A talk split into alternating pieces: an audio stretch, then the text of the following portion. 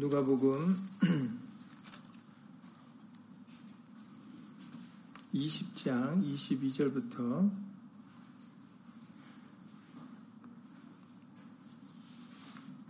26절입니다.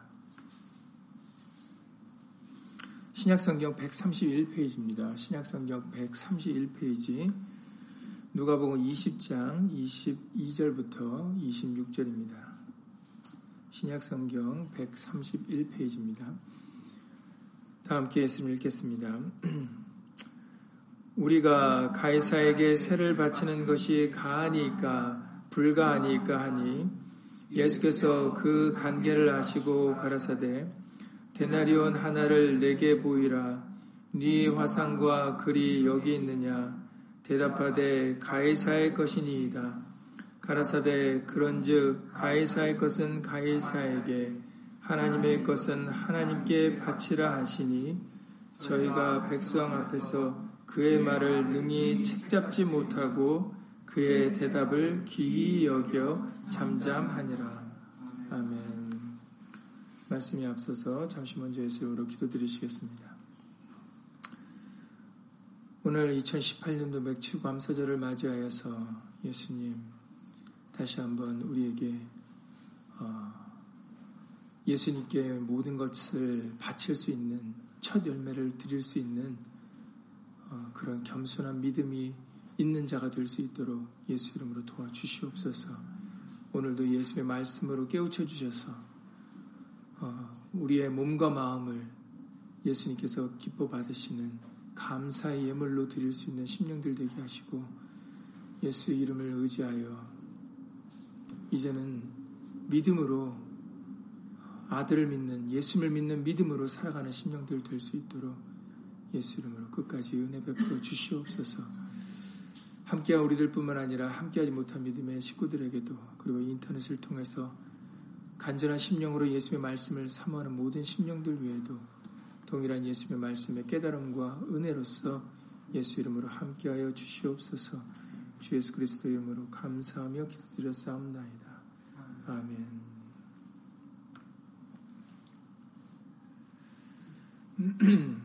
오늘은 어, 한국교회에서 7월 첫 주에 맥주 감사절을 정한 절기에 따라서 어, 오늘 우리가 맥주 감사절로서 예배를 드리게 됐습니다.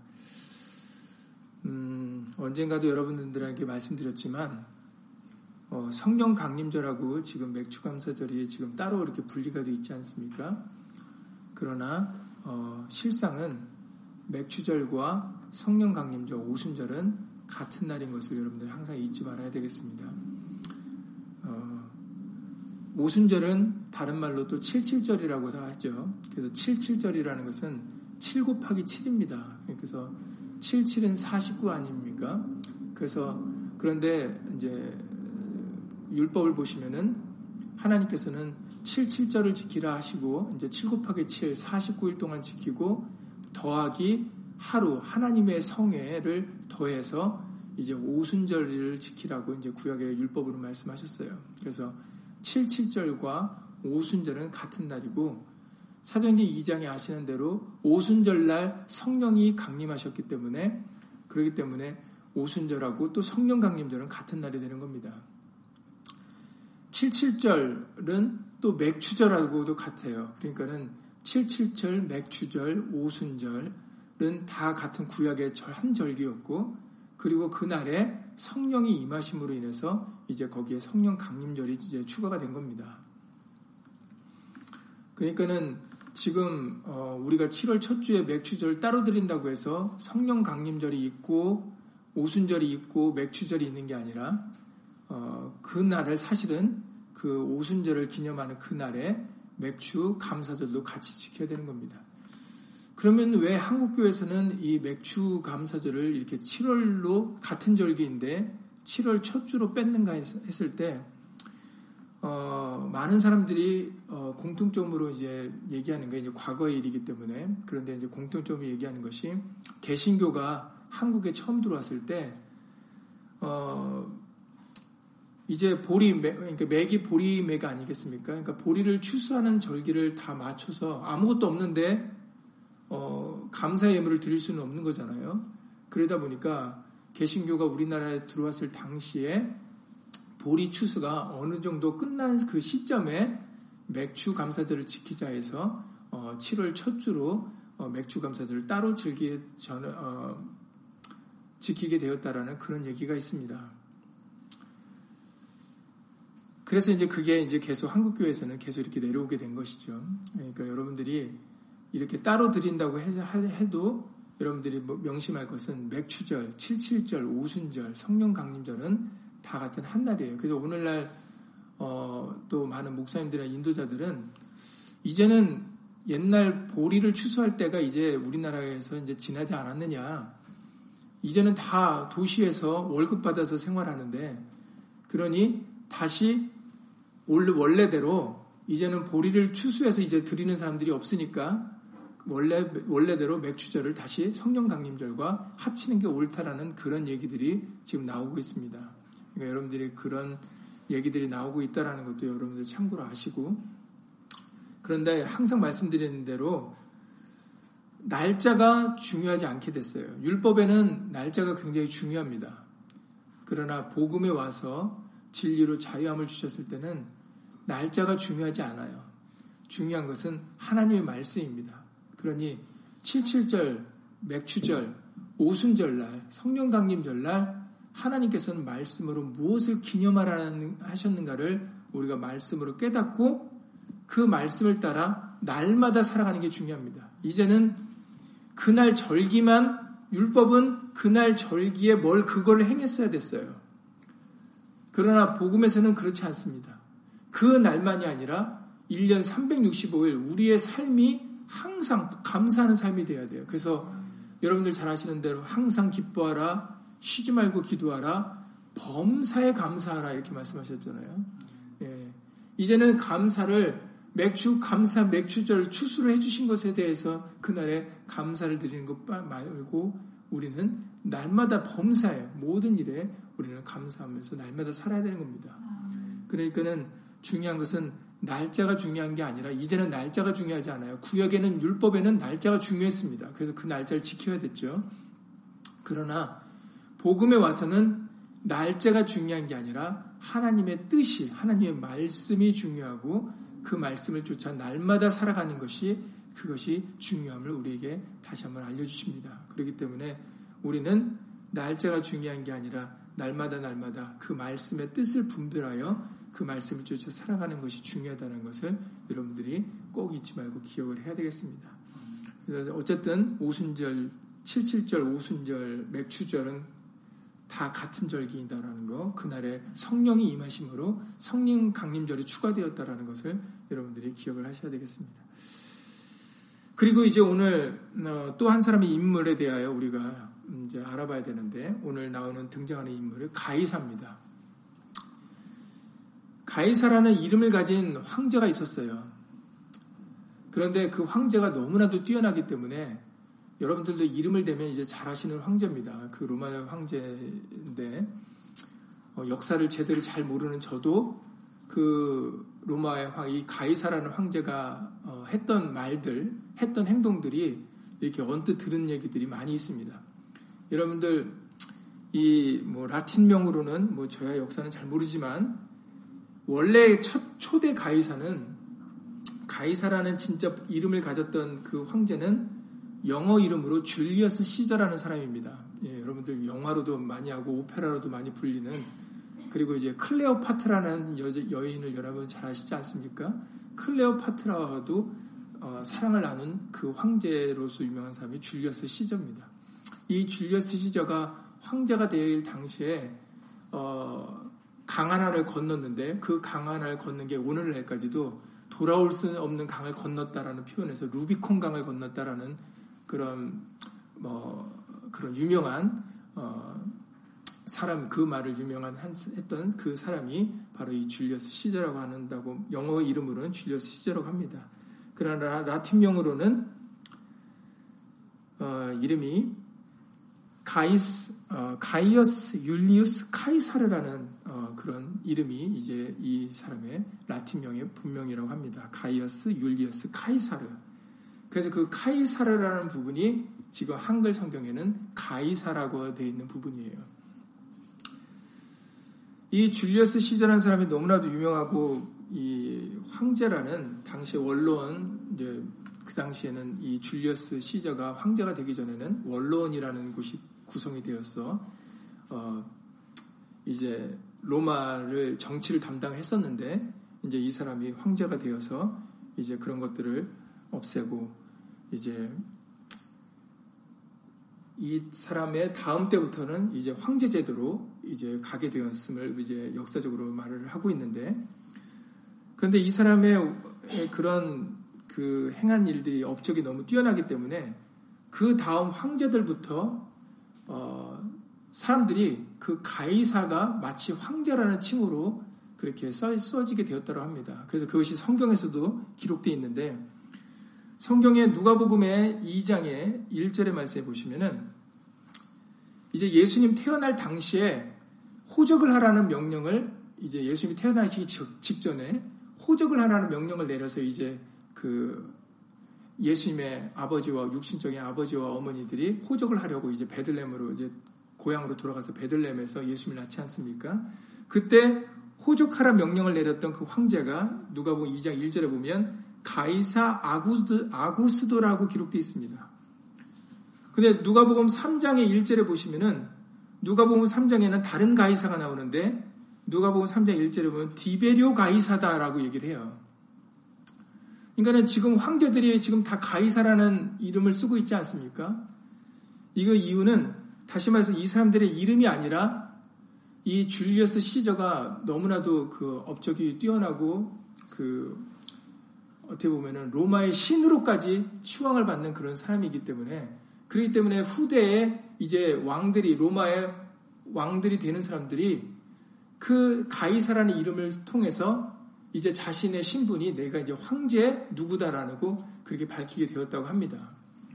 그래서 이제는 아까 지금 누가복 2장에서도 아구스도라는 사람이 로마의 황제가 되었을 때 나는 이제 가이사 아구스도다. 나는 황제 아구스도다. 이렇게 얘기를 했다라는 거죠. 그리고 누가복음 3장에 디베료라는 사람이 로마의 황제가 되었을 때도 디베료 가이사다. 그래서 디베료 황제다. 나는 그것이 이제 가이사라는 이름이 마치 그 황제라는 칭호와처럼 돼서 이제 왕들이 로마의 왕들이 그 아, 가이사라는 이름을 통해서 이제 자신의 그 지위를 황제로 높였다라는 것을 이제 역사적으로 어, 말들을 하고 있습니다.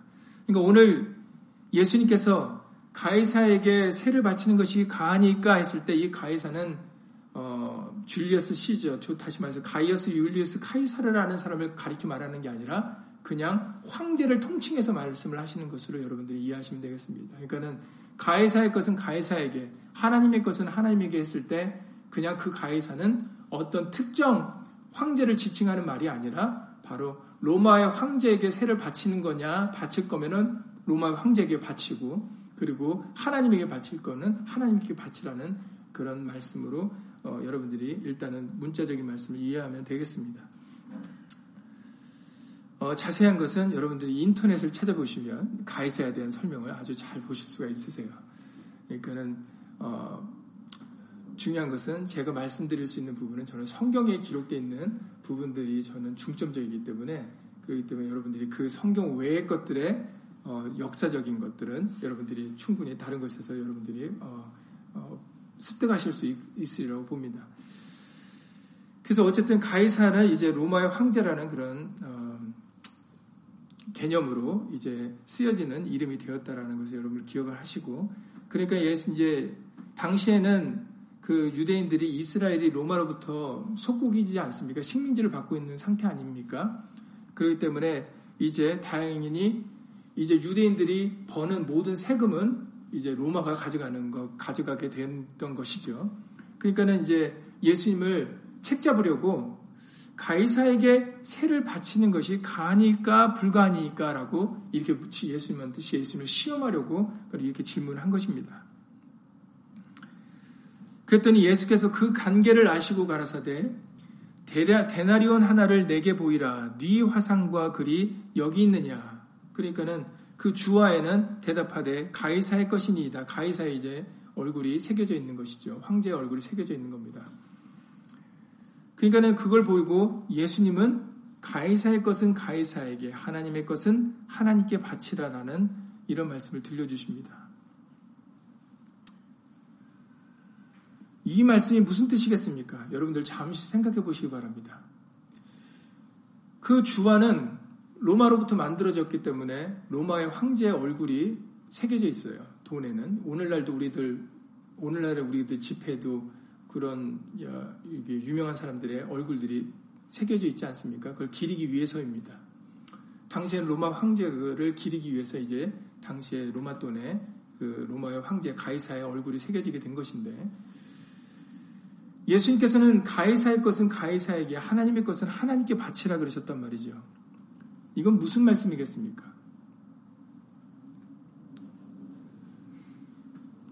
사실 여러분들 돈이라는 것을 생각해 보시잖아요.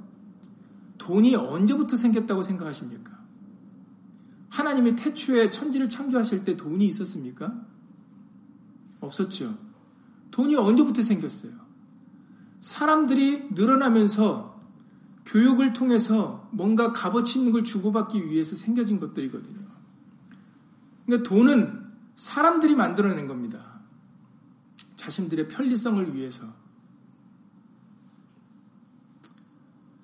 그러니까는 사람의 것이라고 생각되어지면은 그것은 사람에게 갖다 주는 게 맞습니다. 그러나 사람이 만든 돈이라도 사람을 위해서 쓰는 게 아니라 하나님의 영광을 위해서, 예수님의 영광을 위해서 사용되어지면 그것은 하나님의 것이 될 수 있다라는 거죠. 이것은 돈만이 아닙니다. 저와 여러분들의 육체도 마찬가지입니다. 이 육체도 사람을 위해서 쓰면 내가 내 것을 내 목적을 위해서 쓰면 여러분들이 여러분들이 가지고 있는 육체는 여러분들의 것입니다. 그런데 여러분들이 여러분들의 목적, 여러분들을 위한 목적으로 이 몸을 쓰지 않고 예수님을 위하여 복음을 전하는데 예수 이름의 영광을 돌리는데 이 몸을 쓰시게 되면 이 몸은 내 것이 아니다라는 거죠. 예수님의 것이 되는 겁니다.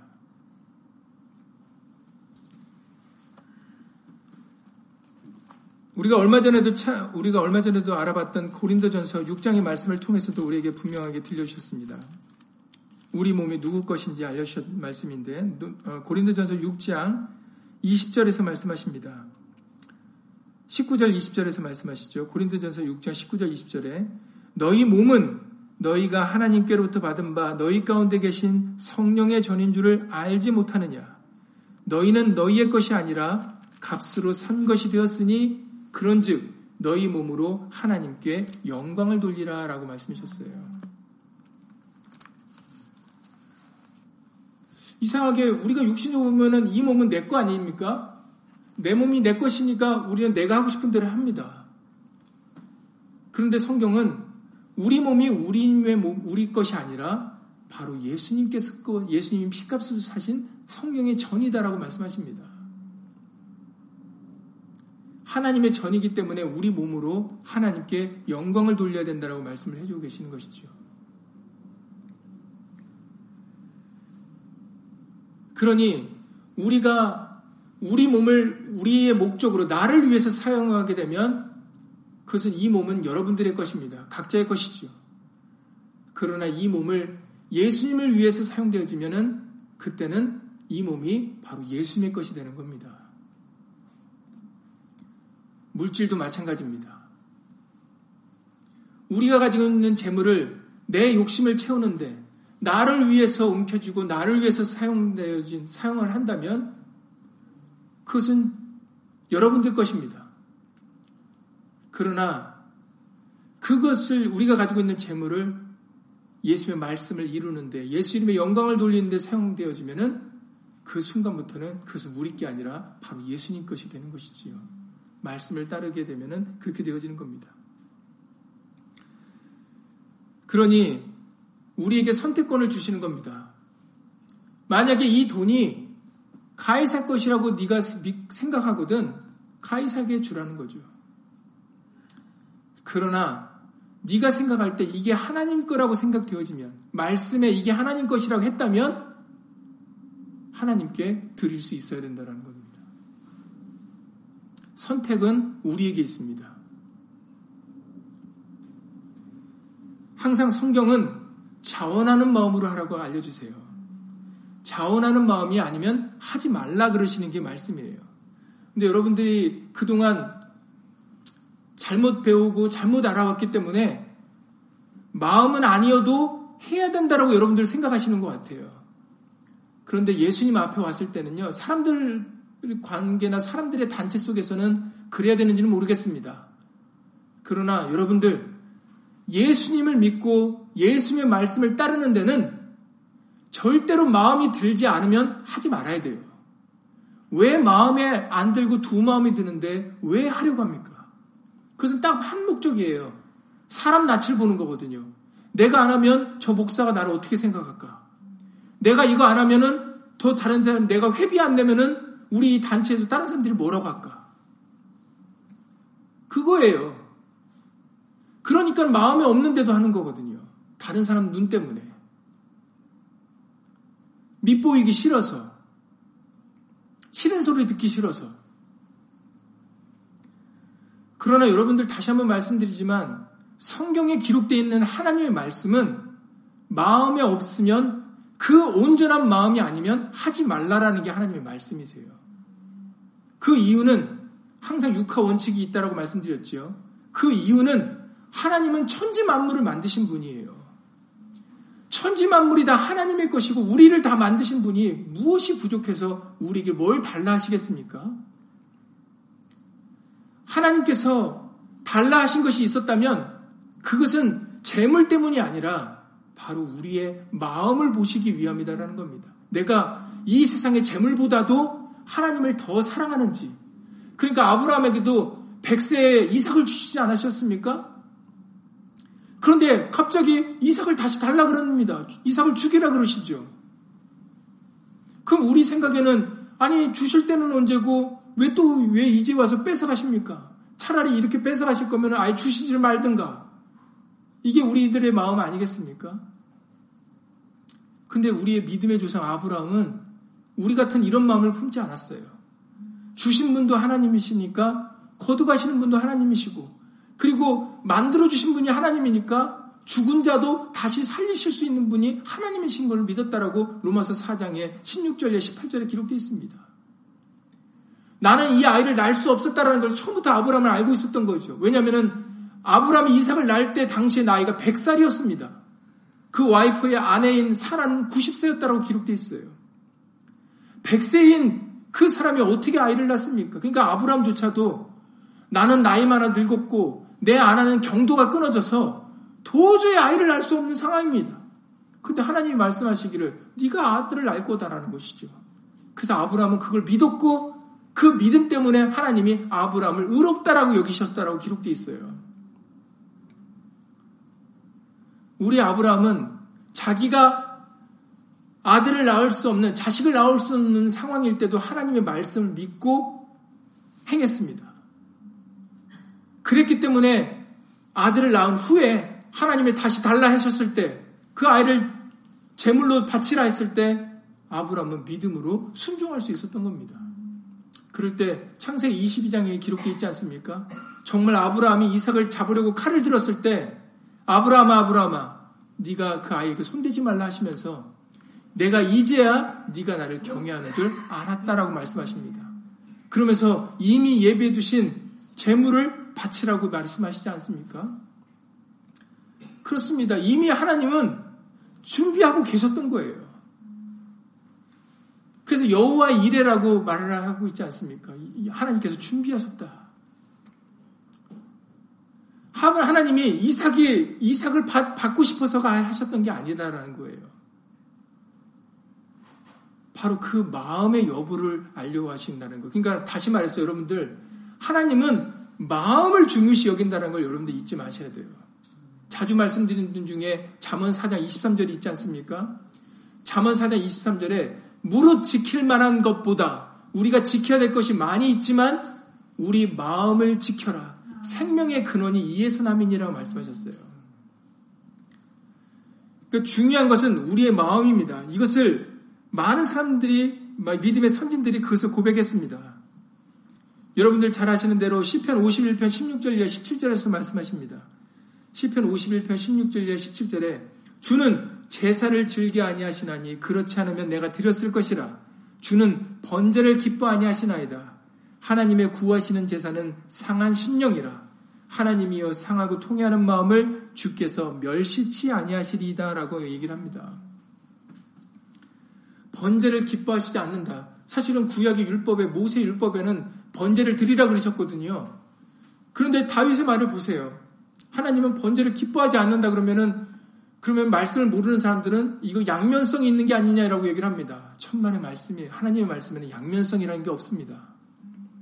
우리가 깨닫지 못해서 그게 마치 양면성이 있는 것처럼 잘못 보이는 거지 하나님의 말씀에는 양면성이 있는 게 아니에요. 율법에는 번제를 드리라 하셨지만 다윗은 하나님은 번제를 기뻐하지 않는다고 했을 때 무슨 말이겠습니까? 마음 없이 드려지는 것은 소용이 없다라는 겁니다. 그래서 그 뒤에 하나님의 구하시는 제사는 상한 심령이라 라고 말씀하시는 것이죠. 하나님께서 우리에게 구하시는 것은 이런 재물이 아니라 우리 마음이다라는 겁니다. 그래서 고린도후서 12장 14절에서 사도 바울도 이런 얘기를 합니다. 고린도후서 12장 14절에 보라 이제 세 번째 너에게 가기를 예비하였으나 너에게 패를 끼치지 아니하리라. 나의 구하는 것은 너희 재물이 아니요 오직 너희니라. 어린아이가 부모를 위하여 재물을 저축하는 것이 아니요 이에 부모가 어린아이를 위하여 하느니라 라고 말씀하셨어요. 그렇습니다. 우리가 여러분들이 하나님께 드려지는 그런 재물 하나님께는 아무것도 아니다라는 거예요. 아니 하나님은 우리의 육신의 돈에, 돈으로 기뻐하시고 안 기뻐하실 수 있는 그런 분의 위치가 아니거든요. 천지 만물이 다 하나님의 것입니다. 이 우주 온 모든 것이 하나님의 것인데 우리가 그 몇 푼 드리고 안 드리고 그걸 갖다 하나님이 개의하시겠, 개의하시겠습니까? 개의치 않으시죠.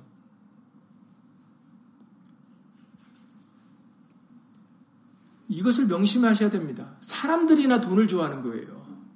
인도자들이나 잘못된 싹군 목자나 돈을 좋아하는 겁니다.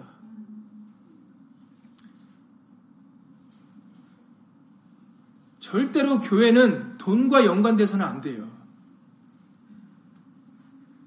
그것이 예수님께서 금하신 겁니다. 여러분들 잘 아시는 유명한 말씀 있잖아요. 거저 받았으니 거저 주어라.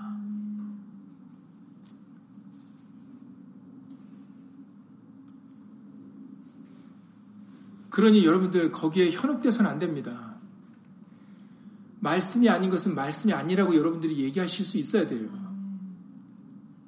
저 사람이 목사니까, 저 사람이 어떤 많은 일을 했으니까, 저 사람이 얼마나 똑똑하니까, 이거하고는 전혀 상관이 없습니다. 말씀대로 행하는 거하고 그 사람이 직분하고 그 사람이 뭘 배웠는지가 뭐가 중요합니까? 말씀을 행하는데 예수님보다 그 사람들이 더 중요합니까? 그러니 말씀이 아닌 것은 말씀이 아니다라고 얘기할 수 있어야 돼요. 나의 구하는 것은 너희 재물이 아니요 오직 너희니라. 그래서 이제는 로마서 12장 1절 이하 2절 말씀 것처럼 하나님이 기뻐하시는 산지사는 우리 몸을 드리는 겁니다. 로마서 12장 1절 이하 3절까지 보시면은 그래서 1절 이하 2절 3절에 보시면은 너희 그러기 때문에 우리에게 이 세대를 본받지 말고 하나님의 기뻐하시고 온전하시고 선하신 뜻이 무엇이신지 분별하라고 말씀을 하셨어요. 하나님의 말씀을 분별하여 그 말씀을 쫓아 살아가는 것을 원하시는 것이지 우리 몸이 바로 하나님의 것으로 드려지는 것을 원하시는 것이지 바로 우리에게서 재물을 받기를 원하시는 분이 아니다라는 겁니다. 그래서 역대상 29장에 이 다윗 왕이 하나님의 성전을 예루살렘을 짓고, 싶, 짓고 싶어 하지 않았습니까? 그러나 그 아들에게 허락되고 다윗에게는 허락되지 않았어요. 그러다 보니까 다윗은 대신 이거라도 해야 되겠다라는 그런 마음을 갖게 됩니다. 뭡니까? 건축할 수 있도록 재료를 준비를 합니다. 자기가 그 예루살렘 성전은 짓지 못하니까 그러니까는 다윗은 너무 그 마음이 간절한 마음이었기 때문에 그 성전을 지을 수 있는 재료는 준비를 해요. 그때 역대상 29장에 1절 이하 17절에서 보시면은 여러분들이 역대상 집에 가셔서 29장 1절 이하 17절에서 표시해야 될 부분이 예비되었다, 즐거이 드렸다라는 그런 부분을 찾아서 여러분들이 표시를 하셔야 됩니다. 역대상 29장에 보면 29장의 2절에 보면 내가 이미 내 하나님의 전을 위하여 힘을 다하여 예비하였다라고 말씀을 하시고 있어요. 다윗이. 그리고 6절에 보면은 모든 족장과 이스라엘 모든 지파 어른과 천부장과 백부장과 왕의 사무 감독이 다 즐거이 드렸다라고 기록되어 있습니다. 9절에 보면은 백성이 자기의 즐거이 드림으로 기뻐했으니 곧 저희가 성심으로 마음으로 여호와께 즐거이 드렸다라고 기록되어 있어요.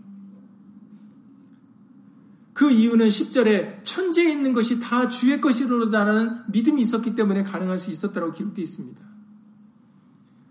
모든 자를 크게 하심과 강하게 하심이 주의 손에 있기 때문에 있나이다라고 믿음으로 고백을 드렸기 때문에 모든 것은 바로 예수님으로 말미암을 수 있고 내가 이렇게 된 것은 예수님의 은혜로다라는 그런 믿음이 있었기 때문에 바로 내가 한 게 아니라 예수님의 은혜로 했으니까 당연히 그 은혜를 갚고자 하는 마음으로 드렸다라는 겁니다.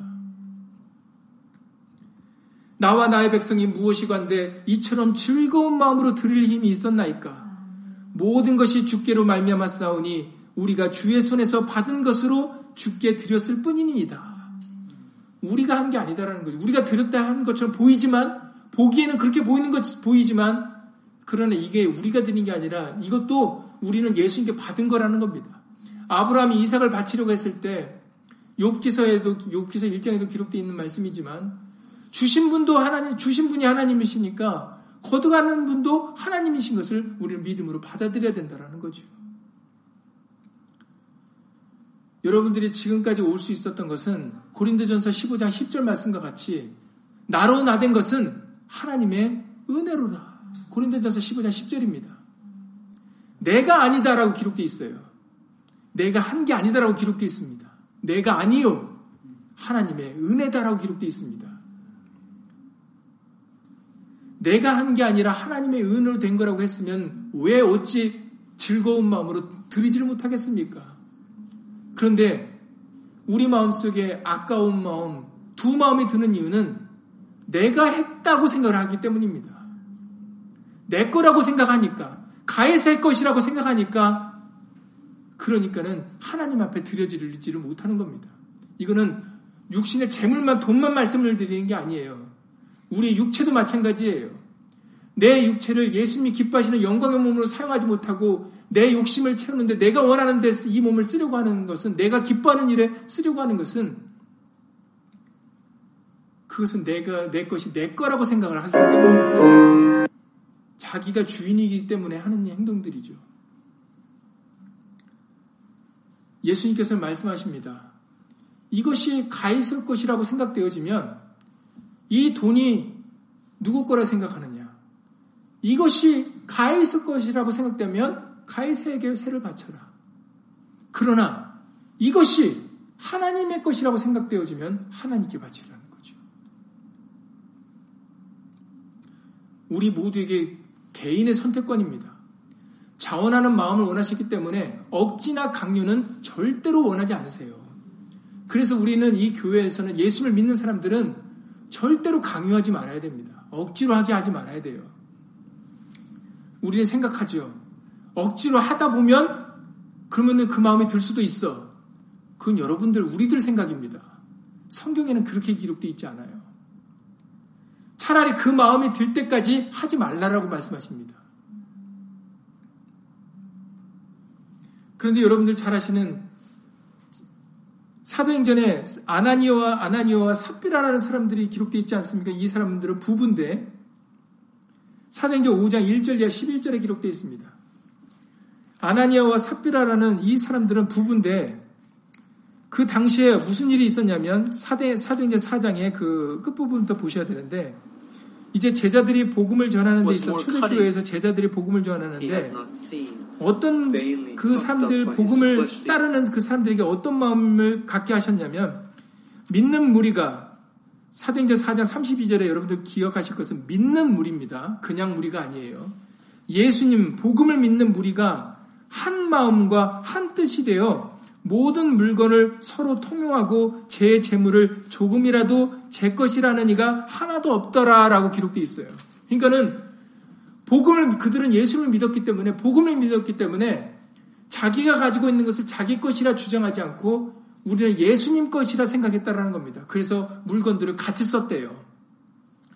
그런 분위기니까 이제 아나니아와 삽비라도 여러분들 생각할 때 우리들도 다른 사람들이 다 하면은 어떤 마음이 들어요?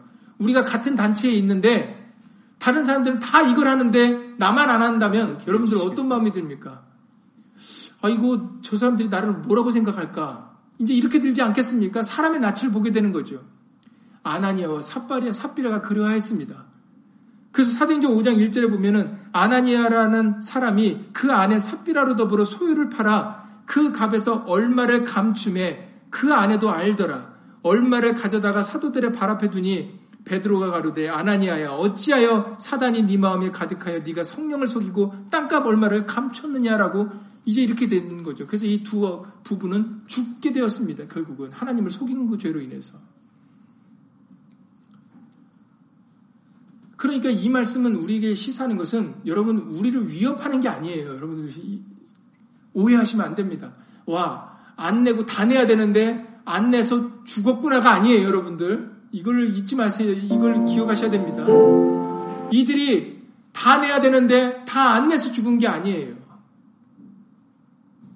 마음이 없는데 하려고 했기 때문에 그걸 보시고 심판하셨던 거지 다 내야 되는데 안 내서 죽은 게 아니다라는 말입니다. 얼마를 감춰서 죽은 게 아니에요. 그것은 그 근본, 그 마음 자체가 어떠했느냐가 중요하다라는 거죠. 그러니까 남들이 아무리 다 같은 마음으로 복음을 믿음으로 예수를 믿음으로 아무리 그때 분위기가 다 서로 같은 마음으로 물건을 쓰고 통용해들어도 내 마음에 그 마음이 아니면은 그 마음이 들 때까지 하지 말아야 된다는 거죠. 근데 마음이 들지도 않는데 두 마음인데 아까우는 마음이 들고 이게 아닌 거라 같은 마음이 드는데 근데 괜히 했다가 왜 속여서 성령을 속이는 죄를 범하고 왜 심판을 받게 됩니까? 그러니 여러분 아나니아와 삽비라 같이 되지 않으려면은 마음이 없으면은 하지 말아야 된다라는 거예요. 그게 그게 성경에서 우리에게 알려주시는 내용입니다. 그리고 여러분들 기도를 드리셔야 돼요. 오늘 말씀같이 예수님, 예수님의 것은 예수님의 것으로 믿음으로 인정하고 받아들일 수 있는 믿음을 예수님으로 주시옵소서. 아직까지도 나는 내 거라고 자꾸 생각을 하고 자꾸 내 거라고 내 거라고 주장하고 싶은데 그런데 내가 내 것이 아니다라는 거. 내 몸도 내 것이 아니고 내가 가지고 있는 자식이든 부모든 우리 가족의 관계든 다 내가 내 거라고 생각하는, 내게 속했다고 생각하는 것들이 내 것이 아니다라는 걸 여러분 믿음으로 갖게 해달라고 예수님 기도드리셔야 됩니다. 그리고 여러분들이 믿음이 부족한 걸 인식하셔야 돼요. 그리고는 믿음 있는 척 하시면 안 됩니다. 누구를 위해서 믿음 있는 척을 하십니까? 믿음이 없으면 믿음 없다고 하시면 돼요. 그 귀신 들리는 아이의 아비같이. 나의 믿음 없는 것을 도와달라고 하는 것이 더 아름다운 모습입니다. 예수님께는. 근데 왜 믿음도 없는데 믿음 있는 척 합니까? 그것도 바로 사람의 나 때문이에요. 저 사람에게 내가 믿음 없는 것처럼 보이고 싶지 않은 겁니다. 그건 내 자존심이죠. 예수님을 믿는 것, 우리 예수님은 우리의 심장과 폐부를 살피시는 분이에요. 사람들은 외모를 보기 때문에 그냥 우리가 행세하고 그렇게 하는 척 하면은 사람들은 오해합니다. 아우, 저 사람 믿음 좋아. 아, 저 사람 잘 믿어. 저 사람 열심이야. 사람은 속일 수가 있어요. 그러나 예수님은 다릅니다. 그러니 성경에서는 사람을 보이려고 하는 행동은 절대 하지 말라고 그러세요. 그래서 여러분들 잘 아시는 이사야 1장에서도 말씀해 보시면은 이사야 1장 11절 이하 13절에서 이렇게 말씀을 하십니다. 이사야 1장 11절 이하 13절에 여호와께서 말씀하시되 너희의 무수한 재물이 내게 무엇이 유익하뇨? 라고 질문하십니다. 너희가 절기 때마다 내게 갖고 오는 그 재물들이 생각해봐라. 내게 무슨 유익이 있겠느냐? 질문을 하십니다. 나는 수지양의 번제와 살찐 짐승의 기름에 배불렀고 나는 수송아지나 어린 양이나 염소의 피를 기뻐하지 아니하노라. 너희가 내 앞에 보이러 오니 그것을 누가 너희에게 요구하였느냐? 내 마당만 밟을 뿐이니라. 그렇습니다. 성경은 하나님은 우리에게 그걸 요구하지 않으셨어요. 나오라고 마당만 밟으러 나오라고 보여지는 행위를 하라고 요구하신 것이 없습니다. 우리 마음을 하나님이 구하시는 제사는 우리의 마음이지 우리에게 어떤 보여지는 마음도 없는데 믿음도 없는 행, 행, 믿음도 없는 행함은 하나님께서 구하시는 것이 아니라고 말씀하셨어요. 그래서 믿음 없는 행함은 뭐라고요? 야고서 2장에 죽은 것이다라고 죽은 믿음이라고 말씀하신 겁니다. 그리고 로마서에서는 믿음 없이 행하는 것은 죄다라고 말씀하셨어요. 그러니까는 제발 다시 한번 말씀드리지만 이거는 목사님이 앞에서 말씀이니까 저렇게 얘기하고 내려와서는 딴, 딴 생각하시는 거지 이렇게 생각하시지 마세요 제발. 예수님을 믿고 가는 데는 절대로 사람의 낯을 보시면 안 됩니다. 그리고 누가 한다고 나도 해야 된다는 생각을 버리셔야 돼요. 그게 예수님이 성경에서 금하고 있는 내용입니다. 다 각자예요. 예수님 앞에 쓸 때는요. 예수님의 심판대 앞에 쓸 때는 잘잘못을 가리키는데 그 앞에 쓸 때는 옆에서 어떤 목사님이 같이 서주는 게 아니에요. 옆에서 누가 친한 친구하고 같이 쓰는 게 아닙니다. 1대1로 쓰는 거지. 각각이라고 말씀하셨어요. 각각 그 행한 대로 보응하시겠다고 말씀하셨어요. 누구하고 같이 뭉뚱그려서 이쪽 교인들은 아무 교회는 다 이쪽 구원입니다. 이쪽 교회는 구원 아니고요. 이런 게 아니다라는 겁니다. 그러니 내가 어느 교회 다닌다고 어디에 속했다라고 자랑하는 것도 어리석은 일이에요. 내가 어느 교회에 속하고 어느 교회에 다니는 것이 우리의 자랑이 될 수 없습니다. 우리의 자랑은 예수님을 믿고 예수의 말씀대로 살아간다라는 게 우리의 자랑이 되어야지 내가 어느 교회에 소속되어서 어느 교회 교인이고 무슨 일을 했고가 우리에게 중요한 문제가 아니다라는 겁니다. 보여지는 거는 사람이나 좋아하는 거예요. 사람에게나 나타내는 겁니다. 예수님은 우리의 심장과 폐부를 살피시는 분이기 때문에 우리가 사람들에게 보이는 것처럼 해도 무슨 생각과 무슨 마음으로 했는지를 이미 예수님은 알고 계세요. 그러니 했어도 받지를 않으신 겁니다. 그러니까 이렇게 말씀하시죠. 너희가 내 앞에 보이러 오니 그것을 누가 너희에게 요구하느냐. 내 마당만 밟을 뿐이라 이러시면서 이사야 1장 13절에 헛된 재물을 다시 가져오지 말라. 이렇게 말씀하셨어요. 다시 가져오라. 다시는 가져오지 마라. 왜냐하면 하나님은 그거를 받기를 원하시는 것이 아니었기 때문입니다. 애초부터. 그래서 예수님을 믿는 이 길은요, 마, 여러분들이 작건 크건 여러분들 각자 마음대로, 마음에 주시는 대로 하셔야 되는 거예요. 그래야 아무런 탈이 없고 분쟁이나 시기와 질투가 없습니다. 다른 사람들이 이만큼 했다고 나는 왜 그렇게 못하지라고 속상할 이유도 없는 거예요. 각자 주신 달란트가 다 받은 달란트가 다르거든요. 그러니 여러분들에게 주어진 만큼 여러분들이 주시는 마음대로 마음을 따라서 그 믿음의 분량대로 하시면 되는 거예요. 그게 아니면 안 하시는도 전혀 무방합니다. 그러니 하나님께서 사실은 11조에 대한 말씀을 하실 때도 당시 직업을 갖지 땅을 얻지 못하는 레위인가 그리고 당시에 고아와 가부들이 있지 않습니까? 그들을 위해서 11조를 내라 하셨던 거예요. 그래서 그 11조는 하나님이 챙겨서 배불러주려고 하시는 것이 아니라 하나님의 성전에서 온전히 그 하나님의 성막 일만 하는 그 레위 사람들, 제사장들, 그리고 고아와 가부들, 제대로 나가서 일 벌지 못, 일해서 돈 벌지 못하는 사람들, 그 사람들에게 나눠주라고 정하신 것이 11조입니다. 그것에서 우리의 욕심을 아시기 때문에 하나님의 법으로 정하셨던 거예요. 그런데 하나님께서는 그 법으로만 정하신 것이 아니라 11조를 기쁨으로 자원하는 심령으로 내면 하나님께서 몇 배로 갚아주시겠다라고 말라기서 3장에서도 기록되어 있습니다. 말라기서 3장 10절 이하 12절 말씀이죠.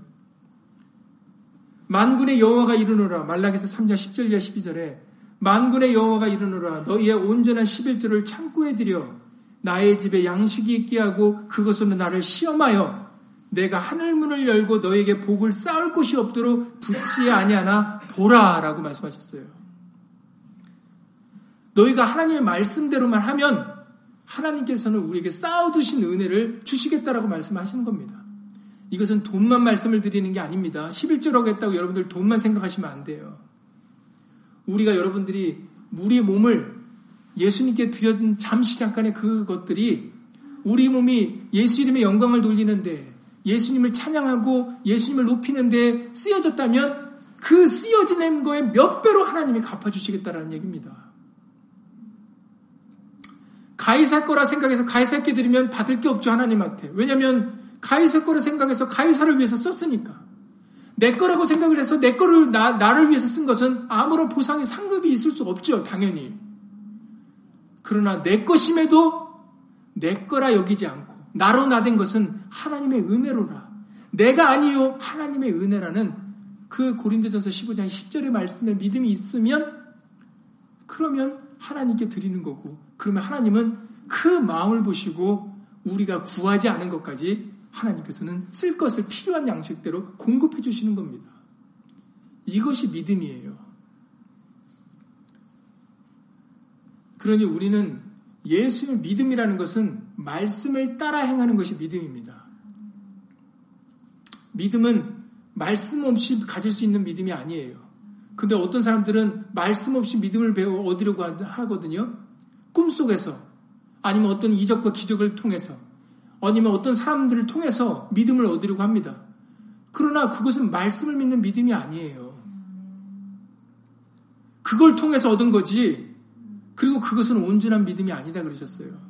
오직 하면은 예수님의 옆구리에 창자죽 손에 난 못자국을 만진 도마에게도 그렇게 말씀하셨습니다. 예수님은. 다른 것도 아니고 다른 걸 본 것도 아닌데 부활하신 예수님을 직접 받는 도마조차에게도 예수님이 말씀하시기를 네가 본고로 나를 믿느냐 보지 않고 믿는 자가 복되다라고 말씀하셨어요. 우리의 믿음은 말씀을 믿는 믿음이 됩니다. 기록된 말씀. 말씀은 믿지 못하면서 다른 것을 보고 믿을 수 있다라고 생각하는 것은 우리들의 착각이에요. 절대로 그런 일은 있을 수 없습니다. 어떻게 예수로 말미암지 않고 믿음을 얻을 수가 있습니까? 모든 것은 예수로 말미암아야 되는데 그 예수님은 말씀입니다. 하나님의 말씀. 말씀으로 말미암지 않으면 우리는 어느 누구도 갈 수 없는 길이에요. 그러니 우리는 기록된 말씀을 믿고 말씀을 따라 살아가야 됩니다. 우리의 믿음의 조상 아브라함은 그러하였기 때문에 시험에서 합격하였습니다. 내가 이제야 네가 나를 경외하는 줄 알았다. 그러니 여러분 예수를 믿을 때 다시 한번 이제 정리를 드립니다. 다시 한번 말씀드리지만 마음이 조금이라도 아니면 하지 말으셔야 돼요. 야곱서 1장에서 말씀하시기를 두 마음을 품어 정함이 없는 자로다라고 그렇게 말씀을 하십니다.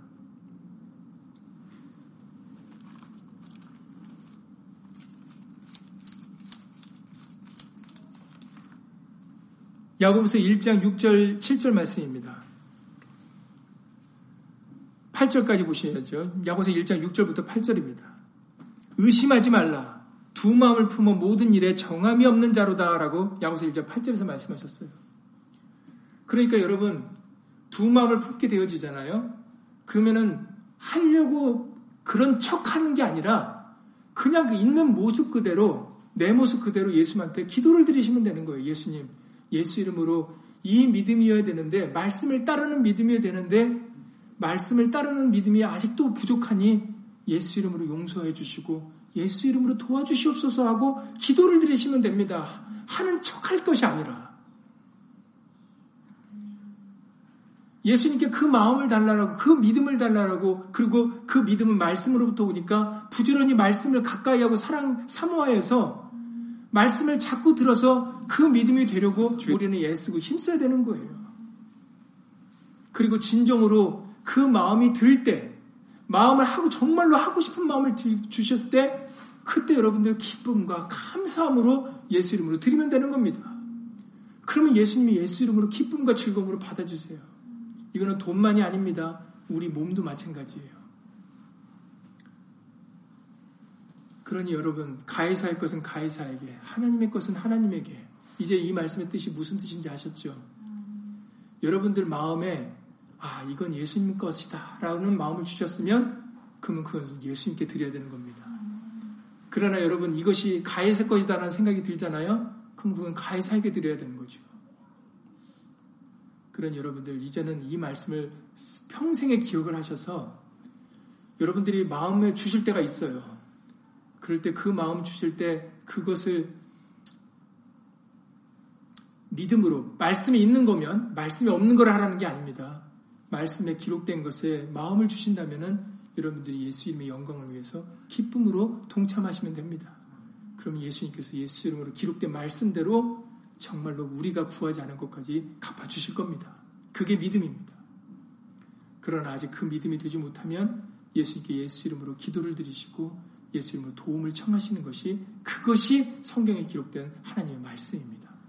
그래서 맥주 감사절 오늘 감사는 감사는 누가 시킨다고 감사가 됩니까? 그렇지 않죠. 감사는 우러나와야 되는 겁니다.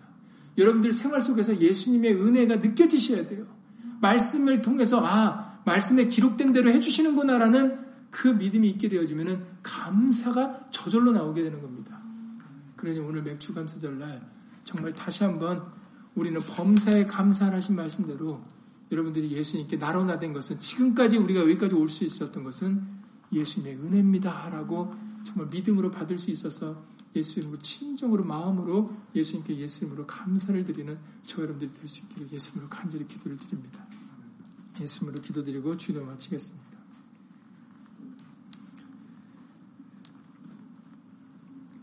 가이사의 것은 가이사에게, 하나님의 것은 하나님께 바치라. 아멘. 그러합니다.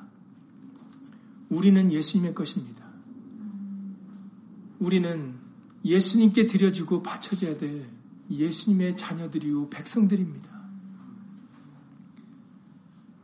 이제는 예수님께 즐거이 기쁜 마음으로 자원하는 심령으로 예수님의 말씀에 동참할 수 있도록 예수 이름으로 도와주시옵소서.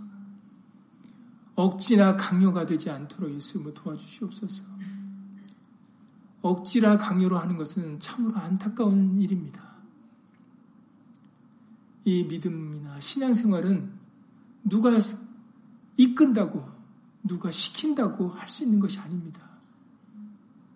스스로 고자되라 하신 말씀과 같이 각자가 예수님의 말씀을 듣고 그 주신 믿음을 따라 행함으로 가는 길이 바로 이 믿음의 길이고 신앙의 길인 줄을 예수를 믿사오니 오늘 맥주 감사절을 맞이하여서 우리들 예수님께 진실로 각자 주신 믿음의 분량대로 정말로 감사하는 날이 될 수 있도록 예수님을 도와주시옵소서.